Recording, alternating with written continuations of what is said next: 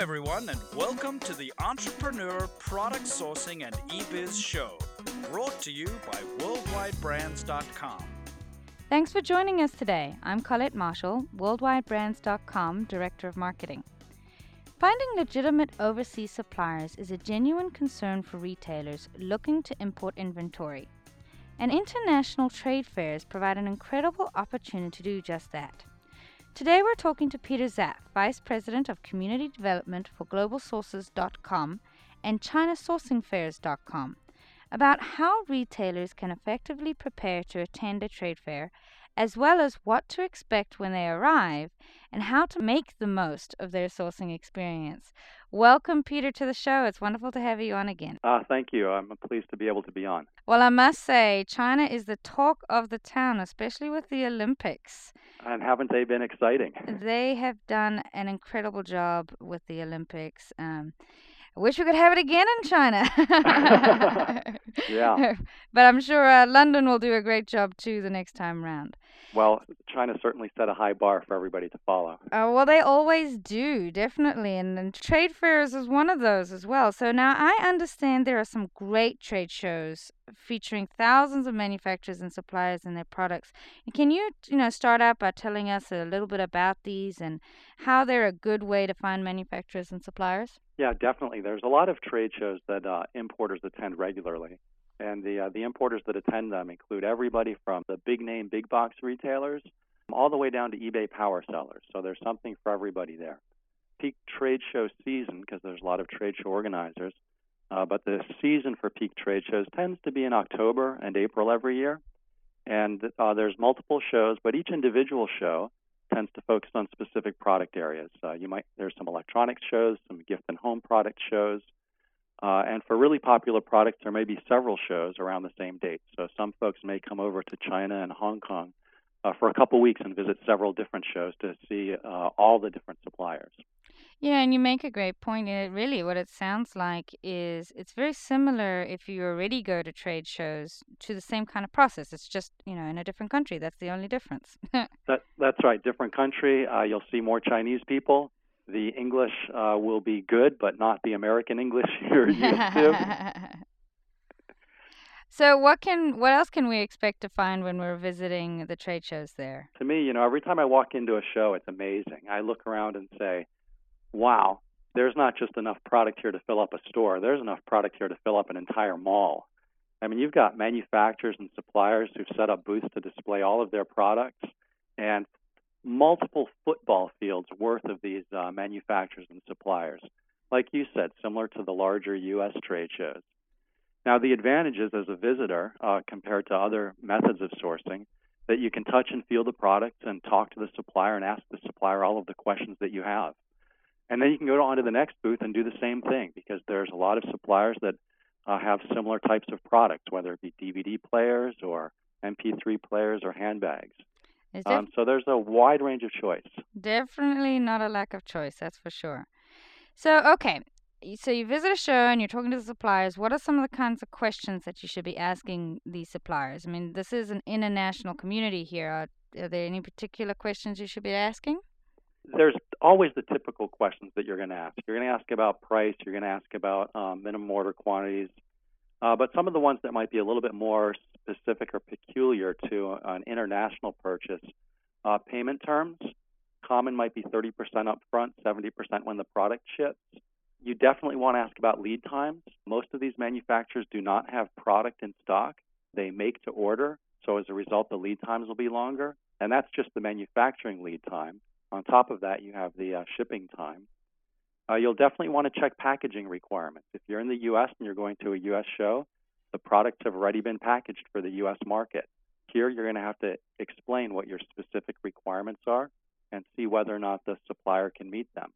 That uh, would in- that would include labeling for the product as well, right? I mean, if if a product's going with a manual that's in English, the English should be in American English versus Australian or UK English. Yeah, absolutely, absolutely. And you might even want to check has the uh, manufacturer um, exported to your country previously? Uh, and if they have, they'll be further along the path of knowing things like um, the packaging requirements in the American English versus the Australian English. Another big one is certification and regulatory approvals. You know, every country has different requirements. So you'll need to know your country's requirements and, and check if the manufacturer is aware of them um, and meets them, and include those requirements in your purchase order when you get there. And I would I would also say they need to be very specific. If you know if you're a U.S. retailer, for example, but you're selling to the Canadian market or you're selling to the Australian market, you know that makes a big difference as well. You need to be very specific, wouldn't you say? Absolutely, uh, and the more specific you are uh, as you go through the process, the less likelihood there is for confusion in my view, ambiguity leads to differences of opinion, and differences of opinion can lead to hard feelings or a, a bad business outcome. So, being as specific as possible throughout the process is great. One other question that a lot of folks check or ask is they're interested in knowing if the company they're talking to is the manufacturer um, or a trading company. And each has advantages and disadvantages. Trading companies can provide a lot of services to uh, help the process. And sometimes it's confusing because sometimes a company may manufacture some of the products and act as a trading company for other products that they're displaying. One rule of thumb that people use is they look at the product range that's being displayed. And if you have like silk pantyhose next to MP3 players, you're probably talking to a trading company. If you have all different types of MP3 players, you're more likely to be talking to a manufacturer. Now, do people place orders right there when they first meet the supplier? Yeah, now that varies quite a bit from buyer to buyer. So there's some buyers who've been coming over for many years. Uh, they have regular suppliers they deal with, and those buyers they take the show as an opportunity to go visit the suppliers they know, and sit down with them on the show floor, and place an order right there. Uh, they've got the established relationships. They trust uh, the suppliers. They know what the suppliers are capable of. So I've talked to buyers that come to the show with uh, with a pretty big budget, say a million or two million dollars, uh, they place the they use show season, so they'll use October to place all the orders they need uh, to fill up their store. And I've talked to a buyer who's been doing this for years, and he hasn't had any bad experiences. Uh, so the interesting thing is, I suspect he's really good at identifying which suppliers have the good export capabilities and are likely to meet his needs. But now, what about the small business owner who just doesn't have the million dollars to place that order right at the beginning? I mean, can they still purchase at a smaller quantities, but yet still get a lot of great product uh, import wise? Yeah, absolutely. And what the uh, what the smaller and newer buyers tend to do at the show is they use it as an opportunity to shortlist suppliers and then start the process of building that relationship that the other buyers may already have. They may start by gathering information about the suppliers, and then after the show, following up to request uh, samples from some of the suppliers they talked to, and then uh, shortlisting those suppliers further and starting with small orders. So getting to know the supplier, getting to know the process, and building the relationship with that supplier, but in a low risk way. And for new buyers, that's a good approach. With new buyers um, who are on the small business level who are going over for the first time, is there any kind of recommended budget level that they should should come with if they do want to buy when they're there, since they're there touching and feeling the products and talking to people right there? Yeah, wow. You know, that varies so much from product to product and manufacturer to manufacturer. Uh, definitely worth going in and asking each manufacturer what their minimum order quantity is. And, you know, it's not dissimilar to working in the States. If you tried to go to, say, um, Hasbro and say, hey, I want to buy directly from you and I want to buy 50 pieces, Hasbro is going to say, we don't deal with 50 piece orders. Each manufacturer is different. Each has different minimum order quantities based on their production run or based on uh, whether the factory is already full or not. Uh, so, need to go in and, and ask uh, each individual uh, supplier. But if you just want to buy 10 pieces, that's a sample order. Uh, 50 pieces, maybe a very large sample order. Uh, depending on the product, 100, 500, sometimes 1,000 pieces uh, might be the minimum order quantity that a manufacturer is looking for. But it varies quite a bit from product to product. But that's a great point to keep in mind to prepare yourself for the trade show. Now, China products are have been and are periodically in the press about quality. It's a, you know, when you hear China products, it's one of the first things that you think about is quality. How do buyers ensure they're getting the quality that they require? Yeah, this is always an interesting topic to me, and I find that it tends to get uh, very politicized. Uh, but kind of taking the politics aside, my, my views as follow is as follows. I mean, first, try to put yourself in the shoes of the supplier. Uh, the supplier is dealing with buyers from many, many, many countries, right? There's over 200 countries in the world. And every country has its own requirements, whether they're legal requirements or the level of quality that the uh, that that market requires. And the U.S., interestingly, it's kind of in the middle to upper middle in terms of quality it's looking for. Japan is probably the highest. Europe is probably a little bit higher than the U.S. Uh, Africa and Latin America may have uh, slightly lower um, quality requirements.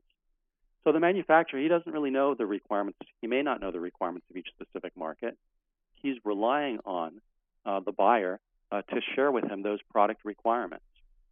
Now, the other key point is that pretty much in every country, including the U.S., the, the importer of record is the one that's legally responsible to ensure that the products uh, meet uh, that country's legal requirements, any local regulations or anything like that. Uh, so between those two, it's critical for the buyer to share his requirements, whether they're product requirements or legal requirements required for his market, spell them out up front and then check after the production process uh, during QC to make sure that those requirements were met. Because he is the one who's, or he or she is right. the one who is the one responsible for that quality, not so much the supplier, but at the end quality to the customer, that's who's responsible for it. That's right. And you know, it's kind of like, in a way, it's kind of like hiring a plumber. Um, you're going to hire him to do a job, and you're going to check that the job's done well when the job's done. Um, same thing in the quality control process. You want to have some mechanism of uh, checking. So, how do people do this quality control? Yeah, so there's, you know, the the great thing about trade shows is it's an opportunity to kind of do that first step. You get to touch, feel, and see the product. But in terms of doing the quality control itself, there's really three options. Um, first is uh, trust the supplier and don't do any quality control.